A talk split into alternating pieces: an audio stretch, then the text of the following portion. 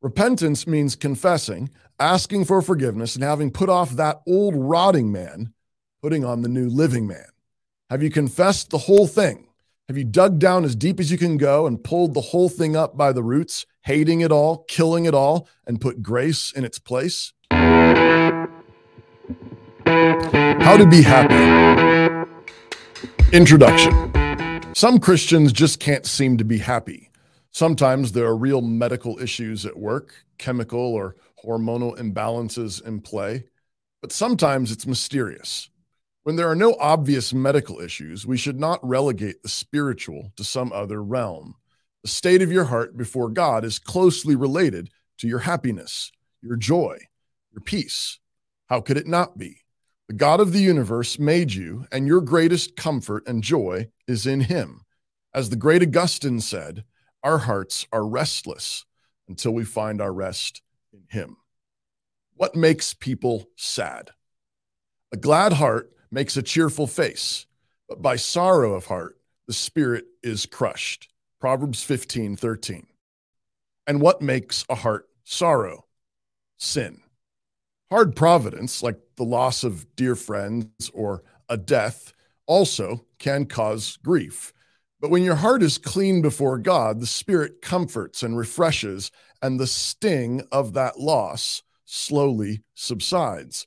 But I'm talking about the gnawing, aching darkness of unexplainable depression. The Bible says that one of the first things we should consider is whether we have unconfessed sin. Psalm 32, verse 1 says, Blessed is the one whose transgression is forgiven, whose sin is covered.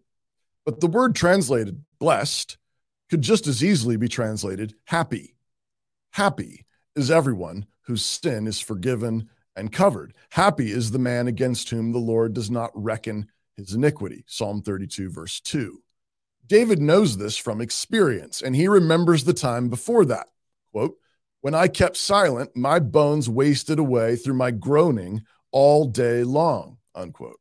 When David refused to confess his sins, his bones ached, and every day was a dark downer. Now, when Christians get into these depression funks, when they have a backlog of bitterness, resentment, or other unconfessed sins, and everything goes dark, they often begin to question whether they are really Christians, whether they are really saved. And that is certainly a question that should be asked on occasion. 2 Corinthians 13, verse 5. But in general, when people have been walking with God and then find themselves drifting into a sad, dark place, this is actually not a sign that they aren't saved. Rather, it is a sign that they are saved. David knows this, and he says so in the next verse in Psalm 32. For day and night your hand was heavy upon me. My strength was dried up as by the heat of summer. Psalm 32, verse 4. Whose hand was heavy upon David? God's hand was heavy upon him. It was God who was making David feel so bad, so awful. And that means that God was with David. But God loves his blood bought people so much that he refuses to let them be happy when they are clinging to their sin. In Hebrews 12, it says, quoting Proverbs, For the Lord disciplines the one he loves and chastises every son whom he receives. Hebrews 12, 6. When you are disciplined, God is treating you like sons. Hebrews 12, verse 7. In fact, it says that if you are not disciplined, if you're not chastised when you sin, then that's when you should wonder if you really are a son. Hebrews 12, verse 8. God's fatherly discipline is not pleasant, but painful for the moment but later it yields the peaceful fruit of righteousness to those who have been trained by it. Hebrews 12, verse 11. God disciplines his children and gives them temporary pain and sadness so that they will confess their sins and come back out into the light, back into the joy and fellowship, so that they will be happy. You cannot keep your sin and be happy at the same time. And we are the kind of stubborn creatures who cling to sins for a while preferring them and our sadness to the freedom and happiness that God offers us in Jesus.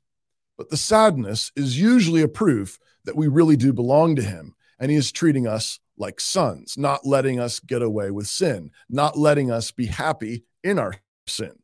A true sign of an old dead heart of reprobation is someone who feels fine, who feels good even in his sin. I do not believe that they have true happiness or true joy. And even in those situations, there's still a prick of truth buried somewhere in their conscience. But there is such a thing as a hard heart and a seared conscience. And those are people that God has given over to their sin. They lie and do not remember. They steal and do not notice. They commit adultery and wipe their mouths and say, I have done nothing wrong. Proverbs 30, verse 20, Romans 1, verse 24. When David finally confessed his sins, God forgave him. Psalm 32, verse 5. And that forgiveness was like a high rock above the surging waves of anxiety, fear, and sorrow. Psalm 32, verse 6. The forgiveness of God is like a hiding place, a shelter, a warm home from the cold, a fortress of safety from every threat. Psalm 32, verse 7. And David closes the psalm summarizing the whole point. Quote, Many sorrows are to the wicked, but steadfast love surrounds those who trust in the Lord. Psalm 32, verse 10. And the implication is clear those who are surrounded by the steadfast love of the Lord are happy. So, are you struggling with recurring darkness, sorrow, lethargy, apathy? There may be other factors at work, but why not start with what the Bible says? Why not start with checking to see if you have a clean heart? Are you harboring anything at all? Are there any closets in your heart that you dare not open and sins shoved into some corner that you're hoping will just go away? Is God's hand heavy upon you because he wants you to be free? Is God disciplining you as a son because he loves you and does not want you to keep holding on to that old sin? Two final thoughts. First, sometimes Christians try to confess or start to confess their sin, but they don't actually complete the task. So the pastor suggests confession as a solution to their sadness, and they say, I already tried that and it didn't work. But often the confession was thrown up to the ceiling in desperation, but it wasn't a thorough and obedient repentance. It's not enough to merely feel bad about sin. Quote, for godly sorrow produces a repentance that leads to salvation without regret, but worldly sorrow produces death. 2 Corinthians 7, verse 10. So it's fully possible to feel bad about sin and really feel sorry, and for everything to only get worse. It's not enough to just feel bad. You have to confess your sin to the Lord and anyone you've sinned against and repent.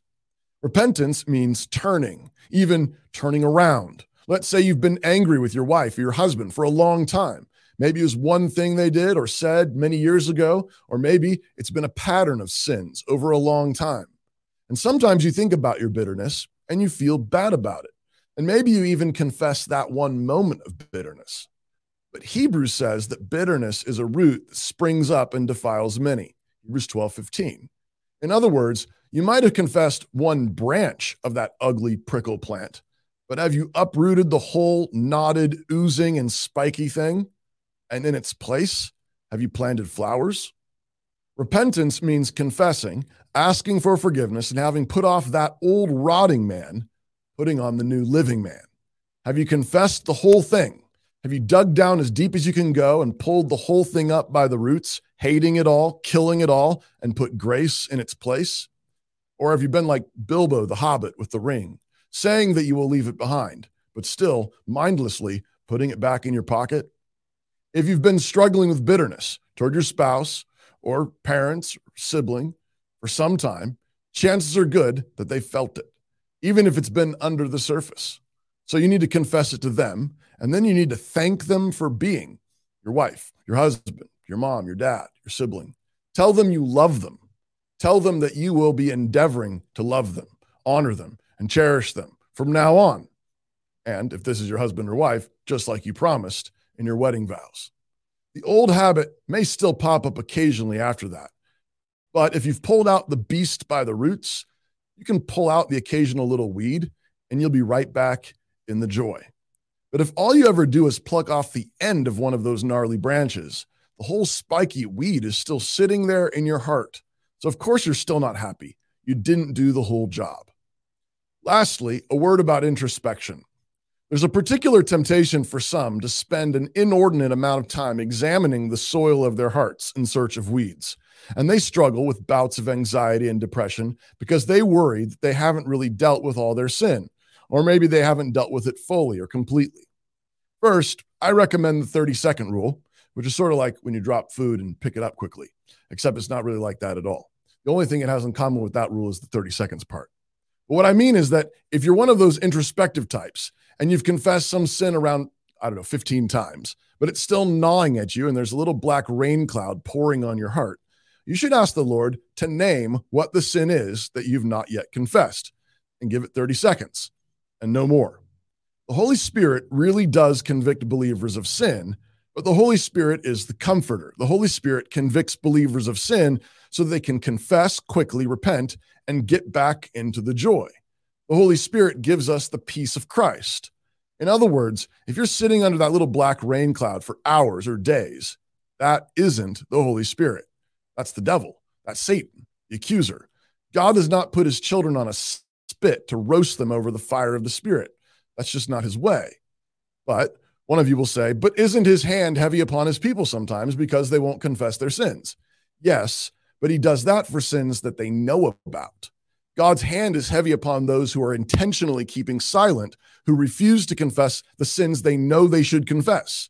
He doesn't do that for vague feelings of guilt.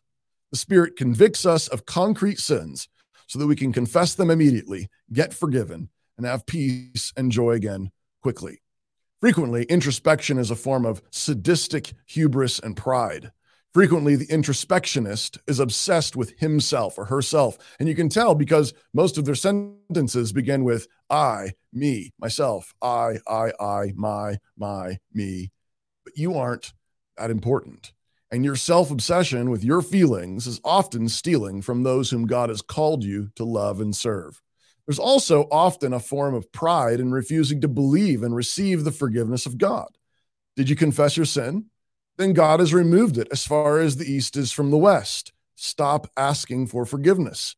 He has buried it at the bottom of the sea. He doesn't remember it anymore. So stop bringing it up.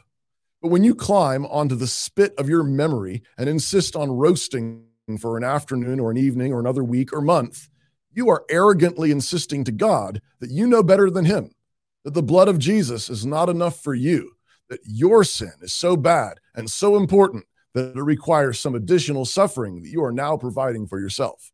But that is, of course, ludicrous. You are not God, you are not Jesus, and you're a terrible God, a terrible Savior. And who do you think you are telling God no? He said that you're forgiven and clean. He told you to walk free with your head held high.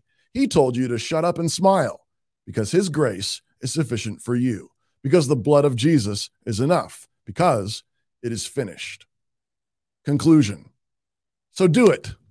Smile. Preach the gospel to your heart, to your soul. Believe in the cross and resurrection of Jesus. Confess your sins, the real ones, and maybe confess your introspection or prideful self obsession. Receive the forgiveness of God, the forgiveness of your neighbor, and then walk in obedience. Don't look down, don't look back. Look to Christ, look ahead, look up, and remember that Christ is all. Christ is God. We are not that important. We are not the saviors of the world. And therefore, we are free to just be ordinary people, ordinary people who confess their sins regularly and therefore have clean hearts. And that is how to be happy.